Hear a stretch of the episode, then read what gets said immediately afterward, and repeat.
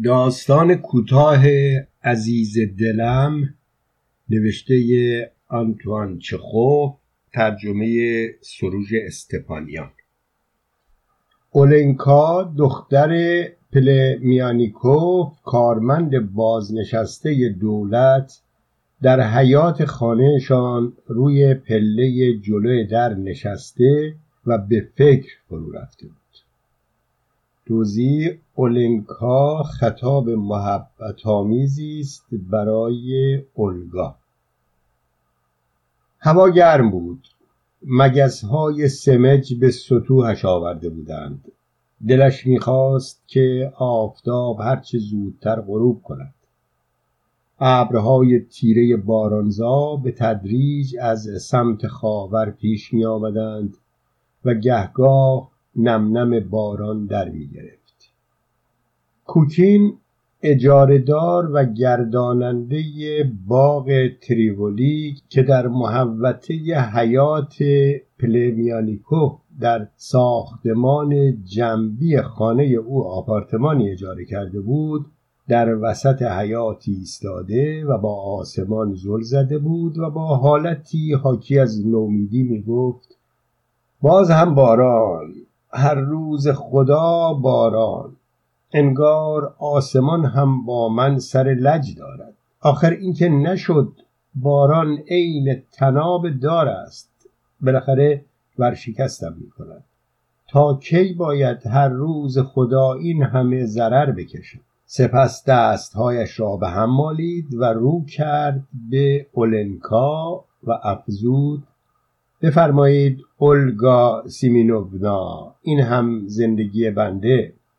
راستی که اشک آدم در می آید انسان کار می کند جان می کند عذاب می کشد شبها نمی خوابد و دائم در فکر آن است که به کسب کارش رونقی بدهد. ولی ببینید چه آیدش می شود از یک طرف تماشاچی جماعت را دارم که جاهل و وحشی است. بهترین اپرت ها و بهترین نمایشنامه های ای و بهترین پیش ها را روی صحنه می‌برم ولی مگر اینها به درد تماشاچی می‌خورد مگر ذره ای از این چیزها سر در میآورند؟ این آدم ها به معرکه گیر و به نمایش های توخالی و مبتزل احتیاج دارند نه هنر. و از طرف دیگر این هوای گند تقریبا شبی نیست که باران نبارد. همین که از دهم مه شروع می شود یک بند می بارد تا آخر جوان. راستی که وحشتناک است. آخر در هوای بارانی کو تماشاچی؟ ولی اعم از اینکه تماشاچی داشته باشم یا نداشته باشم من بینوا مجبورم اجاره باغ و مواجب هنرپیشه ها را پرداخت کنم. مگر نه؟ عصر روز بعد هم ابرهای تیره رنگ سراسر آسمان را پوشاندند و کوکین در حالی که خنده های جنون آمیز می کرد گفت آخر تا کی؟ بگذار ببارد. بگذار سیل بیاید و باغ را و حتی مرا هم با خود ببرد. بگذار در این دنیا و آن دنیا آب خوش از گلویم پایین نرود. بگذار هنرپیشه ها از دست من به عدلیه شکایت کنند. دادگاه که سهل است. بگذار بگذار به اعمال شاقه محکوم و به سیبری تبعیدم کنند. اصلا بگذار دارم بزنند. ها ها ها. روز سوم هم همینطور. و اولنکا جدی و خاموش به حرفهای کوکین گوش می‌داد و گاه چنین اتفاق میافتاد که قطر اشکی هم در چشمش بدرخشد و سرانجام طوری تحت تأثیر بدبختی کوکین قرار گرفت که عاشق و دلباختش شد. کوکین مردی بود کوتاه قد و نحیف و زرد چهره که موی شقیقه را به پشت گوش شانه می کرد. صدای زیر ناخوشایندی داشت و وقتی حرف می‌زد دهانش به یک سو کج می‌شد. همیشه حالت یأس و درماندگی بر چهرهش نقش برده بود. با این همه توانسته بود در وجود دختر جوان محبتی عمیق و بیشاعبه به وجود آورد اولنکا در سراسر عمر خود همیشه عاشق بود و زندگی بدون عشق برای او مفهوم نداشت سالها پیش پدر خود را که اکنون با تنی بیمار در اتاق نیمه تاریکش روی مبلی نشسته بود و با دشواری نفس می‌کشید دوست می داشت. در همان زمان به خاله خود نیست که هر دو سال یک بار از بریانسک به دیدنشان می آمد عشق می پیش از اینها هم وقتی دوره مقدماتی دبیرستان را طی کرد عاشق معلم زبان فرانسه دبیرستان شد. او دختری بود آرام و خوشقلب و دلسوز و به راستی تندرست که نگاهی ملایم و مهربان داشت. مردها وقتی به لبهای سرخ و گوشتالو و به گردن نرم و سفید او که خال سیاهی بر آن نشسته بود و به لبخند مهرامیز و بی پیرایش که به محض شنیدن موضوع خوشایندی بر چهرهش ظاهر می‌شد نگاه می‌کردند در دل می‌گفتند بدک نیست و لبخند بر لب میآورد. و اما مهمانهای زن هنگامی که دور هم می نشستند و از این در آن در صحبت می کردند گاه دست اولنکا را بی اختیار در دست خود می گرفتند و با کمال میل و رقبت عزیز دلم خطابش می کردند خانه که اولنکا از بد تولد خود در آن منزل داشت و به موجب وصیت پدرش به او می رسید در حاشیه شهر در کوچه تسیگانسکایا سلوبوتکا در فاصله کمی از پارک تیولی قرار داشت.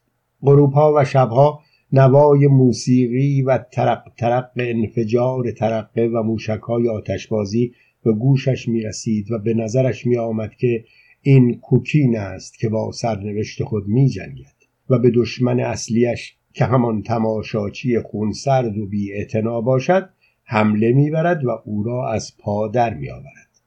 در این گونه مواقع قلب او که آکنده از احساسات ظریف و رقیق بود برای یک لحظه انگار از تپیدن باز می ایستاد خواب از سرش می پرید و سپید دم همین که کوکین از پارک به خانه باز می گشت اولنکا سرانگشت خود را آهسته به شیشه پنجره می‌زد و فقط چهره و یک شانه را از لای پرده به کوکین نشان می‌داد و لبخند محبت آمیزی بر لب می آورد. مرد از او خواستگاری کرد و کار آن دو به ازدواج کشید. هنگامی که کوکین برای اولین بار آنچنان که باید و شاید گردن و شانه های گرد و تندرست اولنکا را دید دستهای خود را به هم مالید و گفت عزیز دلم. کوکین احساس خوشبختی می‌کرد اما از آنجایی که در روز و شب عروسیشان باران مفصلی باریده بود آثار یأس و درماندگی از چهرهش محو نمی‌شد. آن دو بعد از عروسی زندگی خوب و خوشی را آغاز کردند. اولنکا در گیشه فروش بلیت می نشست مراقب نظم کار بود ریز هزینه ها را وارد دفتر می کرد دستمزدها را می پرداخت و با گونه های گلگون و لبخند محبت آمیز و بی پیرایه خود که به حال این نورانی میمانست به همه جا از گیشه و بوفه گرفته تا پشت دکورهای صحنه سرک می‌کشید. حالا دیگر هنگام برخورد با آشنایان خود می گفت که در دنیا چیزی جالبتر و مهمتر و واجبتر از تئاتر وجود ندارد و فقط از تئاتر است که می شود به طور واقعی لذت برد و دانش و بشردوستی آموخت. معمولا می گفت ولی مگر مردم این چیزها را می‌فهمند؟ اینها به معرکه گیر سر گذر احتیاج دارد نه به هنرمند. مثلا همین دیشب فاست پشت رو شده را روی صحنه برده بودیم. ولی تقریبا تمام لژه ها خالی از تماشاچی بود. اما اگر من و وانیچکا نمایش بی سر و تهی را روی صحنه می بردیم باور کنید سالن پر می شد. من و وانیچکا فردا شب عرفه در جهنم را روی صحنه می‌بریم شما هم تشریف بیاورید. توضیح وانیچکا خطاب محبت است برای ایوان. و در این حال تمام اظهار نظرهای کوکین را درباره تئاتر و بازیگرها تکرار می کرد و مانند او تماشاچی را به خاطر بیاعتنایی به هنر و به خاطر جهالتش مورد سرزنش قرار می‌داد. در جلسات تمرین هنرپیشه ها حاضر می‌شد و در کار آنها دخالت بیجا می کرد و گاهی اوقات حتی میکوشید اصلاحشان کند. رفتار نوازندگان را زیر نظر می گرفت و هرگاه در روزنامه های محلی مقاله انتقادآمیزی درج می شد گریه سر می‌داد و برای بازخواست یا ادای توضیحات لازم به دفتر روزنامه می‌رفت. هنرپیشه ها دوستش می داشتند و من و وانیچکا یا عزیز دلم صدایش می زدند. اولنکا با آنها دلسوزانه رفتار می کرد و گاهی اوقات به آنان پول مختصری قرض می‌داد و اگر چنین اتفاق میافتاد که سرش کلاه بگذارند فقط دور از چشم دیگران اشک میریخت اما از دست آنها هرگز به شوهر خود شکایت نمی‌کرد زندگی آنها در زمستان هم رو به راه بود آن دو سالن تئاتر شهر را برای مدت فصل زمستان اجاره کرده بودند و آن را برای مدتهای کوتاه به گروه تئاتر مالو روسیسکی و به یک شعبد باز و به گروه های غیر حرفه‌ای محلی اجاره می‌دادند. اولنکا رفته رفته چاق می‌شد آبی به زیر پوستش میدوید و چنان خوش بود که صورتش برق می‌زد. اما کوکین روز به روز ضعیفتر و زردتر از پیش می‌شد. و با آنکه کار و کاسبیشان در سراسر زمستان بد نبود دائم نق می‌زد و ادعا می‌کرد که متحمل زیانهای فاحش می شود شبها صرفه می کرد اولنکا تمشک و جوشانده برگ زیسپون به خوردش می‌داد. و به تنش اتکلون میمالید و روی او شالهای نرم میانداخت. در این گونه مواقع دست نوازشگرش را به موی سر شوهر می‌کشید و صادقانه می‌گفت تو چقدر خوبی چقدر مهربان و نازنینی.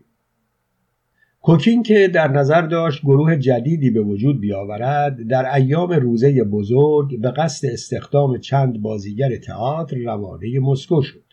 در قیاب او خواب به چشمهای اولنکا نمی آمد پای پنجره می نشست به ستاره های آسمان خیره می شد و خود را به مرغهایی تشبیه می کرد که در قیاب خروس سر تا سر شب را نمی خوابند و احساس دلتنگی می کند.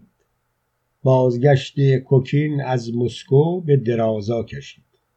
در نامه هایی که از آنجا می نوشت خبر می‌داد که مقارن هفته مقدس به خانه باز خواهد گشت و در همان حال درباره امور جاری تریولی هم دستورهایی می‌داد. اما در نخستین روز هفته پیش از عید پاک ناگهان شب دیر وقت صدای شوم ضربه هایی که به در خانه نواخته می‌شد به گوش اولنکا رسید. تنین ضربه ها طوری بود که انگار یک کسی به چلیک خالی مشت می‌زد. بوم بوم بوم. کلفت خوابالود و پابرهنه از میان گلولای حیات به طرف در دوید. صدایی بم و گرفته از پشت در گفت پست چی هستم؟ تلگرام دارید. لطفا در را باز کنید. اولنکا پیش از این هم از کوکین چندین بار تلگرام دریافت کرده بود اما آن شب بی اختیار قلبش لرزید. تلگرام را با دستهای مرتعش از پاکت درآورد و چنین خواند. ایوان پتروویچ امروز نابهنگام فوت. منتظر دستورات تدفیس سهشنبه. تلگرام که در آن کلمات منتظر به جای منتظر و تدفیس به جای تدفین به همین شکل مخابره شده بود امضای کارگردان گروه اپرت را داشت. اولنکا شیون و نوه سر داد. عزیزم وانیچکا نازنینم چرا میباید با تو آشنا می شدم چرا شناختمت و عاشقت شدم؟ اولنکای بدبخت را به امید کی رها کردی و رفتی؟ اولنکای بدبخت و فلک زده. کوکین را روز سهشنبه در گورستان وانگاکوف مسکو به خاک سپردند.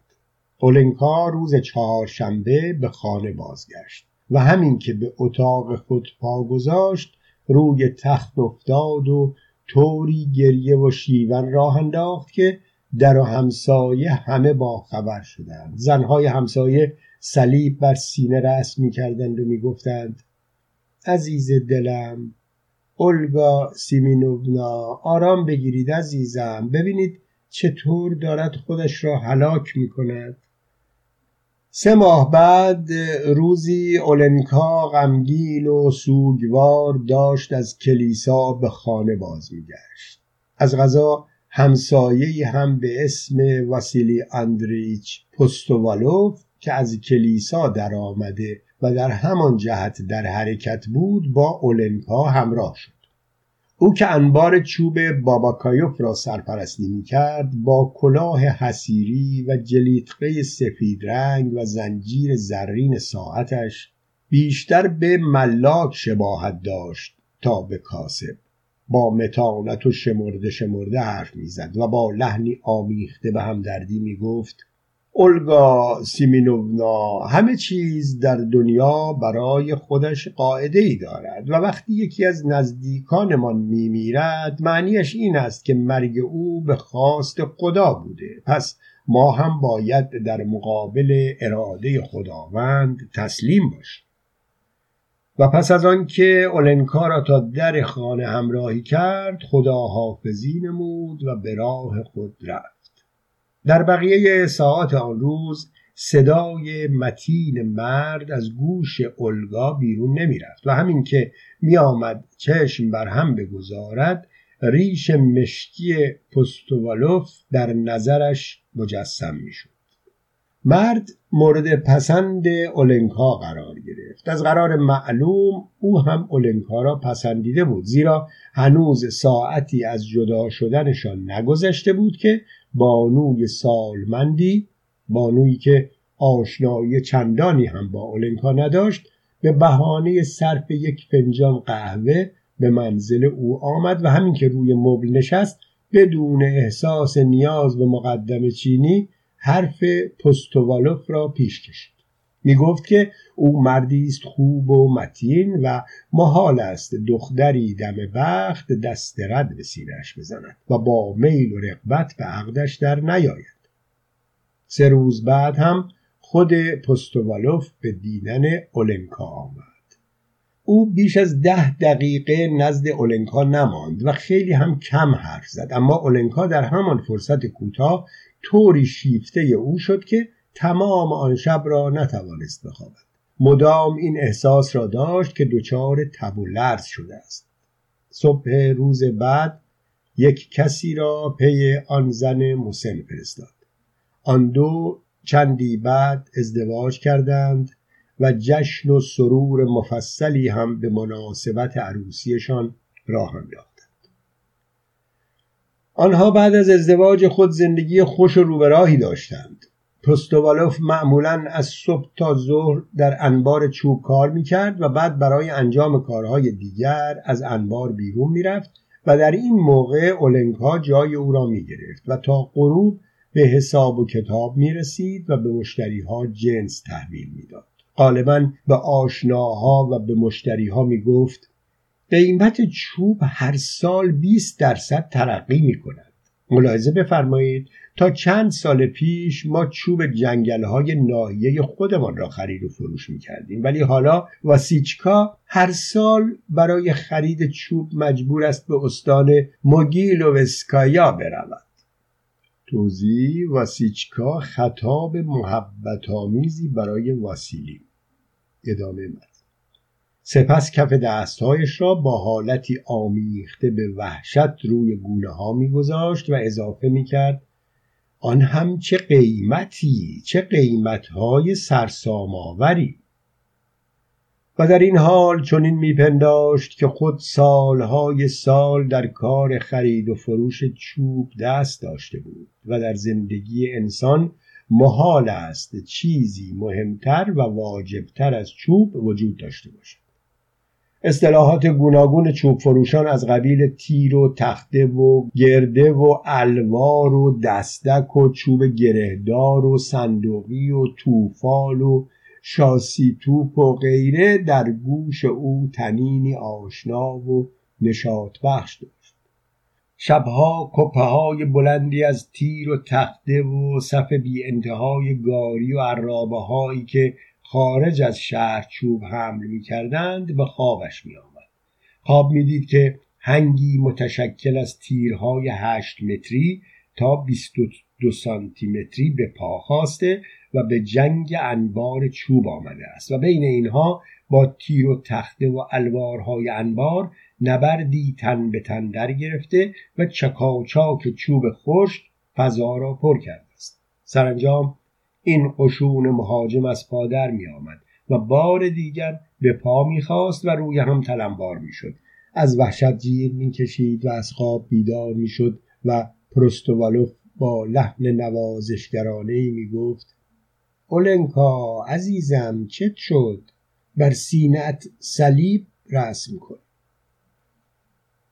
اکنون اولنکا درست به همان گونه ای فکر و داوری می کرد که شوهرش. اگر وسیچکا هوای اتاق را گرم یا مثلا بازار چوب را راکت می یافت اولنکا هم درست همان نظر را ابراز می کرد شوهر او از هر نوع سرگرمی و تفریحی گریزان بود و در تعطیلات و ایام عید معمولا از خانه بیرون نمی‌رفت. اولنکا نیز همینطور. دوستان و آشنایان آنها می‌گفتند شما دائم یا در دفتر انبار نشسته اید یا در خانه اتان آخر عزیز دلم خوب است سری هم به تئاتر یا سیرک بزنید.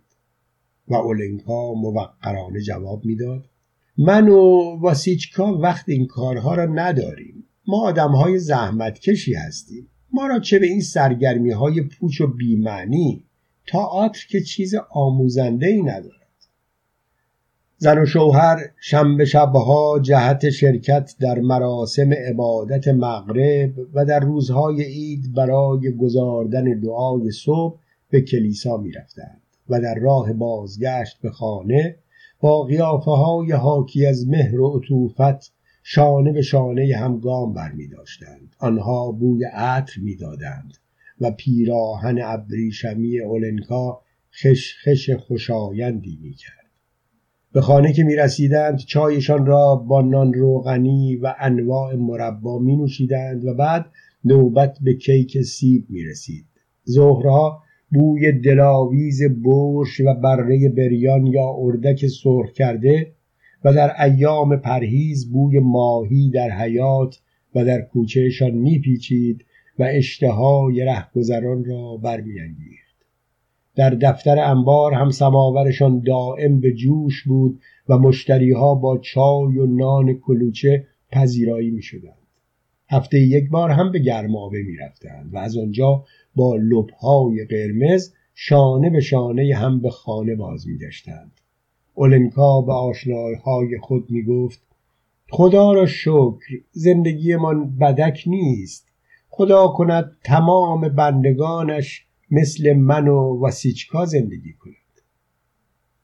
هر بار که پستوالوف جهت خرید چوب به موگیلوسکایا می‌رفت اولنکا دلتنگ می‌شد. شبها نمیخوابید و اشک میریخت.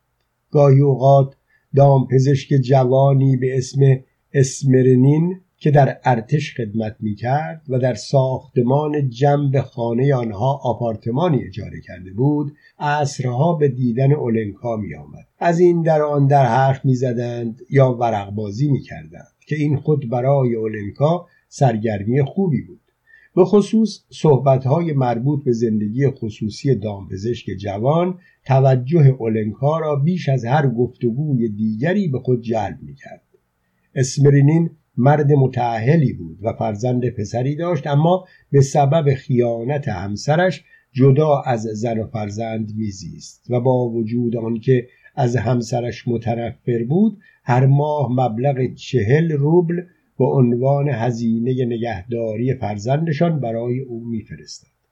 اولنکا وقتی درد دلهای او را میشنید آه می‌کشید و از سر تأسف همدردی سر تکان می‌داد و به حال این مرد دلسوزی می‌کرد. و هر بار هم هنگام خداحافظی دام پزشک جوان را شم در دست تا سر پله ها مشایعت می کرد و می گفت دست خدا همراهتان. ممنونم که حوصله به خرج دادید و ساعتی را در منزلمان به کسالت گذراندید. خداوند به شما سلامتی عطا کند و مریم مقدس و این همه را به تقلید از شیوه بیان شوهرش با متانت و فرزانگی ادا می کرد و آنگاه که اسمرینین به پای پله ها می رسید و می‌خواست از در بیرون برود اولنکا صدایش می‌زد و می‌گفت راستی ولادیمیر پلاتونیچ کاش با زنتان آشتی می کردید به خاطر پسرتان هم که شده از سر تقصیرش بگذرید. لابد پسرتان حالا همه چیز را می‌فهمد و همین که واسیچکا از انبار به خانه می آمد سرگذشت و زندگی تلخ دامپزشک را پچ پچ کنن برای او حکایت می کرد. آنگاه هر دو آه می کشیدند و از سر تأسف سر تکان می دادند. و از پسرک که لابد دلش برای پدرش خیلی تنگ شده بود حرف می زدند و بعد بر اثر همسویی عجیب اندیشهشان در برابر شمایل مقدسین به زانو در می آمدند و دست به دعا بر می داشتند و از درگاه خداوند برای خودشان طلب اولاد می کردند. اولنکا و واسیچکا به همین ترتیبی که گفته شد شش سال تمام در صفا و آرامش و با عشق و سازش کامل با هم زندگی کردند اما از غذای روزگار پستوالوف در یک روز سرد زمستانی بعد از صرف یک فنجان چای داغ سر برهنه از انبار بیرون رفت تا مقدار جنس تحویل مشتری بدهد و بر اثر همین بی احتیاطی سرما خورد و بستری شد. بهترین پزشکای شهر را بر بالین او آوردند اما تلاش اطبا به جایی نرسید و واسیلی آندریچ بعد از چهار ماه بیماری درگذشت و اولنکا باز هم بیوه شد. پس از آنکه شوهر را به خاک سپرد ناله و شیون می کرد که عزیز من مرا به امید کی گذاشتی و رفتی؟ آخر من بینوا چطور بی تو زندگی کنم؟ ای مردم به حال من که پاک یتیم شدم دلسوزی کنید. پس جامعه سیاه با قلاب دوزی مخصوص سوگواران به تن کرد. کلاه و دستکش را برای همیشه کنار گذاشت و شیوه زندگی تارکان دنیا را اختیار کرد. اکنون به ندرت فقط برای رفتن به کلیسا یا بر مزار شوهر از خانه بیرون می‌رفت. فقط بعد از گذشت شش ماه بود که قلاب دوزی ماتمیان را از جامعه مشکی کند و کرکری پنجره ها را باز کرد. از آن پس گاهی اوقات او را می‌دیدند که همراه آشپزش برای خرید روزانه به بازار می‌رفت اما از زندگی خصوصیش و اینکه در خانهاش چه میگذرد هیچ کس خبر درستی نداشت و مردم فقط حدس هایی در این مورد می‌زدند.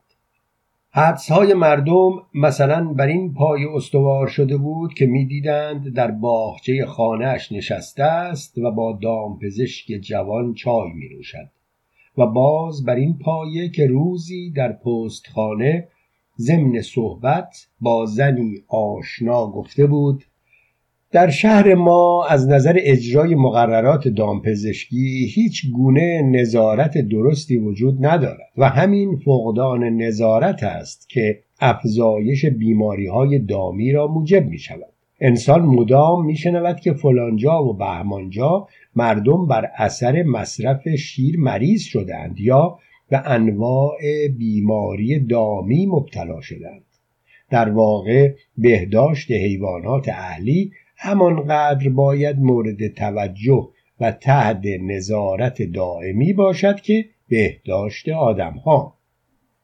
حالا دیگر گفته ها و اندیشه های دامپزش را تکرار می کرد و در هر موردی با او همراه و همدل می شد.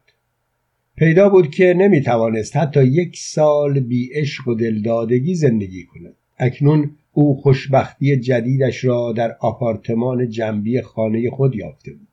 هر کس دیگری جز او ممکن بود مورد ملامت مردم قرار بگیرد. اما احدی پیدا نمی‌شد که درباره اولنکا فکر و خیال بد به ذهن خود راه دهد. چرا که زندگی او برای همه روشن و بی ابهام قابل درک بود. هم او و هم دامپزشک از تغییری که در روابطشان ایجاد شده بود با کسی صحبت نمی کردند و سعی داشتند همه چیز در اختفا بماند اما تلاششان عوض بود زیرا اولنکا هرگز نمی توانست رازی داشته باشد. هر بار که همکاران نظامی دامپزشک به خانه اولنکا می آمدند او ضمن ریختن چای یا کشیدن شام یک بند از شیوع سل و تاون دامی و وضع غیر بهداشتی کشتارگاه ها داد سخن می‌داد. اسمرینین از افاظات او احساس شرم می‌کرد و پس از رفتن مهمانها دست او را می‌گرفت و با خشم و با دندانهای برهم فشرده می‌گفت مگر از تو خواهش نکرده بودم از موضوعهایی که سرت نمی‌شود حرف نزنی؟ موقعی که ما دامپزشکا بین خودمان صحبت می‌کنیم تو توی حرف ما ندو دخالت نکن. تو بالاخره باید بفهمی که با این کارت همه را کسل می‌کنی. و اولنکا با بهت و نگرانی نگاهش می‌کرد و می‌پرسید ولودیشکا پس می‌گویی راجع به چه مطلبی باید حرف بزنم؟ توضیح والودیشکا خطاب محبت آمیزی برای ولادیمیر. ادامه متن. آن وقت چشمهایش از اشک پر می‌شد. مرد را در آغوش می‌کشید. التماسش می‌کرد که نرنجد و در چنین لحظه ای هر دو احساس خوشبختی می‌کردند. اما خوشبختی آنها دوام چندانی نداشت. دام پزشک جوان ناچار شد همراه هنگی که در آن خدمت می‌کرد برای همیشه به نقطه‌ای بسیار دور نزدیکی های سیبری منتقل شود و اولنکا را یکه و تنها رها کند. اکنون به کلی تنها و بیکس شده بود. پدرش سالها پیش مرده بود و صندلی راحتی پاشکستش در زیر شیروانی خانهشان گرد و خاک می‌خورد خود اولنکا لاغر و بیقواره شده بود و آنهایی که در کوچه و خیابان با او روبرو می شدند دیگر مانند روزهای گذشته نه نگاهش می کردند نه به رویش لبخند می زدند. گفتی بهترین سالهای زندگی او سپری شده و اکنون زندگی نو و ناشناخته ای که بهتر است انسان به آن فکر نکند آغاز گشته است اروپا دم در خانه می نشست و نوای موسیقی و صدای انفجار ترقه و موشک آتشبازی از پارک تیبولی به گوشش می رسید اما نه این اندیشه را در او برمیانگیخت نه آن. بی علاقه و بی به حیات خالی خانه خود ظلم زد به چیزی نمی اندیشید و هوسی در وجودش بیدار نمی‌شد. همین که شب فرا می رسید به بستر می رفت و حیات خالی خانه را خواب می‌دید. طوری می‌خورد و مینوشید که انگار چاره ای جز این نداشت. اما مهمتر و بدتر از همه این که دیگر هیچ عقیده ای از خود نداشت. اشیا و رویدادهای پیرامون خود را می‌دید و درکشان می‌کرد. با این همه درباره هیچ چیزی قادر نمی‌شد عقیده مشخصی از خود داشته باشد. مطلبی برای گفتن پیدا نمی‌کرد. نداشتن عقیده شخصی راستی که وحشتناک است. مثلا انسان بطری می‌بیند که در گوشه افتاده است یا می‌بیند که باران میبارد یا دهقانی سوار بر گاری به سوی می‌رود. اما اگر هزار روبل هم به او بدهند نمی‌تواند بگوید که مراد از وجود بطری و باران و دهقان چیست و چه مفهومی می‌تواند داشته باشد. زمانی که با کوکین و بعد با پستوالوف و سپس با اسمرینین دامپزشک زندگی می‌کرد برای هر چیزی توضیح آماده ای داشت و می توانست دربارش اظهار نظر کند. ولی حالا سرش و دلش همانقدر توهی گشته بود که حیات خانهش خلاصه که زندگی او آنقدر تلخ و وحشت انگیز شده بود که گفتی تا حد اشباع افسنتین به خوردش داده بودند رفته رفته شهر از هر طرف گسترده می‌شد و توسعه مییافت. اکنون تسیگانسکایا سلوبوتکا را نه کوچه که خیابان مینامیدند. در محل پارک تیولی و انبار چوب نیز امارتهای جدید و کوچه های تازه احداث کرده بودند. راستی که زمان چه زود گذر است خانه اولنکا رنگ باخته شیروانیش زنگ زده انبارش به یک پهلو کچ شده و گزنه و علف هرز سراسر حیاتش را پر کرده بود خود اولنکا هم پیر و بدریخت شده بود تابستانها جلوی در خانه می نشست و در تمام وجود خود کماکن خلع و افسردگی و بوی افسنتین حس می کرد و زمستانها می رفت کنار پنجره می نشست و به برف بیرون زل می زد. کافی بود باد بهاری بوزد یا تنین ناغوزهای کلیسای جامع به گوشش برسد تا در دم به یاد دوران خوش گذشته بیفتد و قلبش با حلاوت عجیبی فشرده شود و اشک فراوان از چشمهایش جاری گردد. اما این حالت دقیقه بیش نمی پایید و باز نوبت به دلمردگی می رسید و باز از خود می پرسید که چرا زنده است. گربه سیاهش که اولنکا بریسکا صدایش می‌زد در طلب نوازش نرم نرمک خورخور می کرد اما او دیگر از این گونه محبت ها هم متأثر نمی‌شد. مگر به چنین محبت و نوازشی نیاز داشت؟ نه. او محتاج چنان عشقی بود که بتواند تمام وجود و جان و ذهن او را در بر گیرد و فکر و اندیشه در او بیافریند و به زندگیش جهت بدهد. و به خون پیر شوندهش حرارت ببخشد. پس گربه سیاه را از زانوان خود پایین میانداخت و با احساس تأسف می‌گفت برو برو پایین تو اینجا کاری نداری. و به این نحو روزها و ماهها و سالها از پی هم گذشتند. نه از خوشی و خوشبختی خبری بود نه از اندیشه و عقیده. اکنون هر آنچه را ماورای آشپز می گفت او نیز همان را میپسندید و جزان تکرار نمی کرد. در یک روز داغ ماه ژوئیه که گله های گاو و گوسفند به کوچه ها سرازیر شده و ابری از گرد و خاک سرتاسر سر حیات خانه اولنکا را پر کرده بود ناگهان یک کسی در زد خود اولنکا رفت که در بگشاید و همین که آن را باز کرد همانجا خشکش زد اسمرینین دامپزشک اینک سپید مو و با لباس غیر نظامی پشت در ایستاده بود. خاطرات دوران گذشته یک باره در ذهن اولنکا بیدار شد.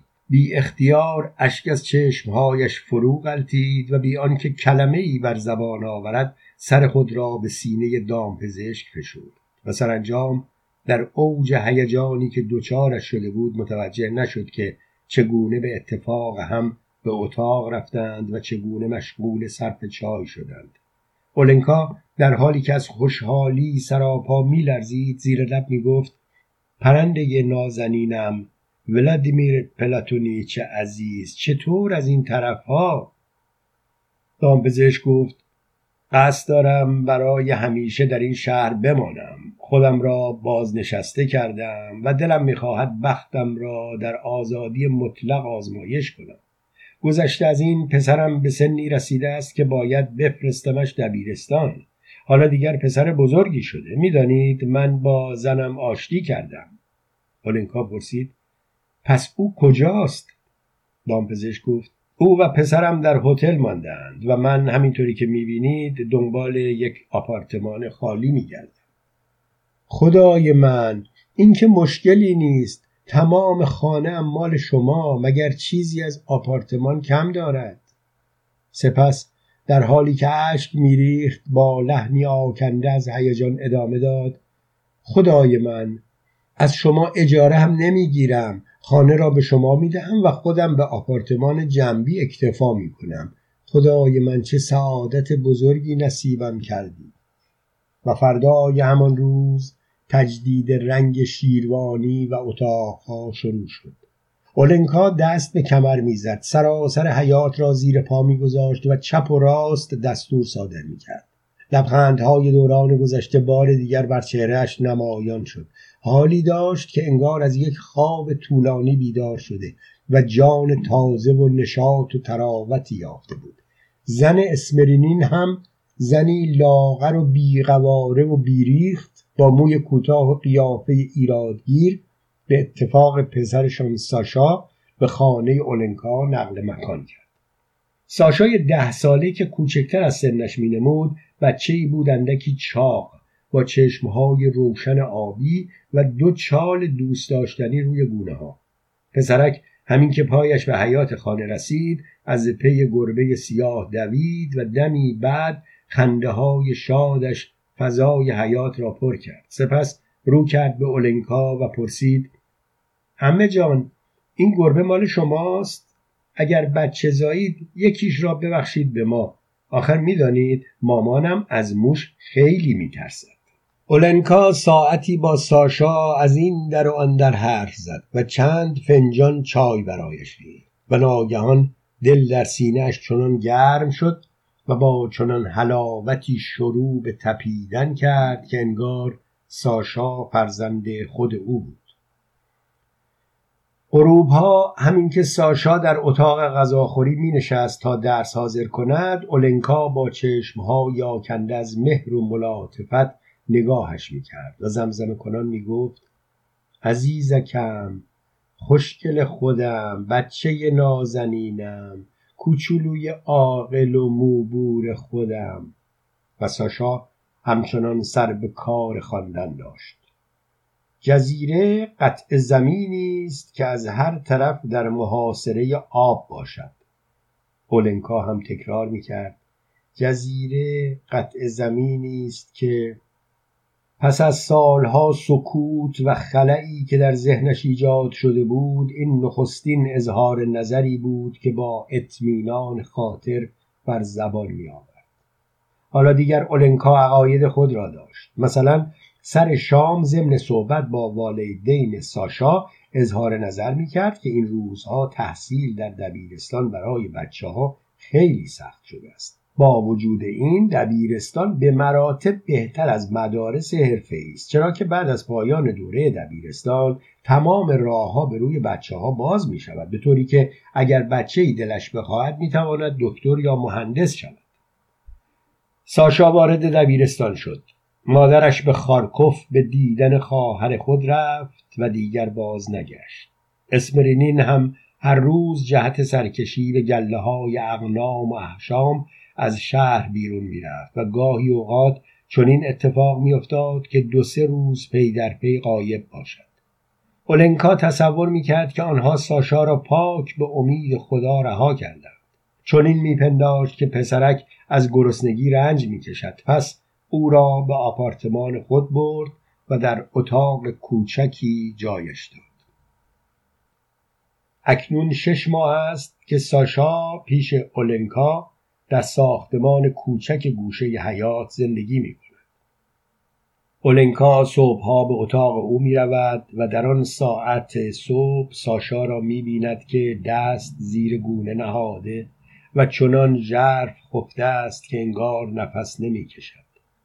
اولنکا نگاهش می کند و دلش نمی آید او را بیدار کند اما سرانجام با لحن غمانگیزی صدایش می‌زند ساشنکا بیدار شو عزیزکم. باید به مدرسه بروی. میترسم دیرت شود. توضیح ساشنکا خطاب محبت آمیزی برای ساشا. ادامه من ساشا برمیخیزد لباس میپوشد دعایش را می‌خواند و مشغول صرف صبحانه می‌شود. سه لیوان چای و دو گرد نان و یک نیم نان فرانسوی و کمی کره صبحانه او را تشکیل می‌دهد.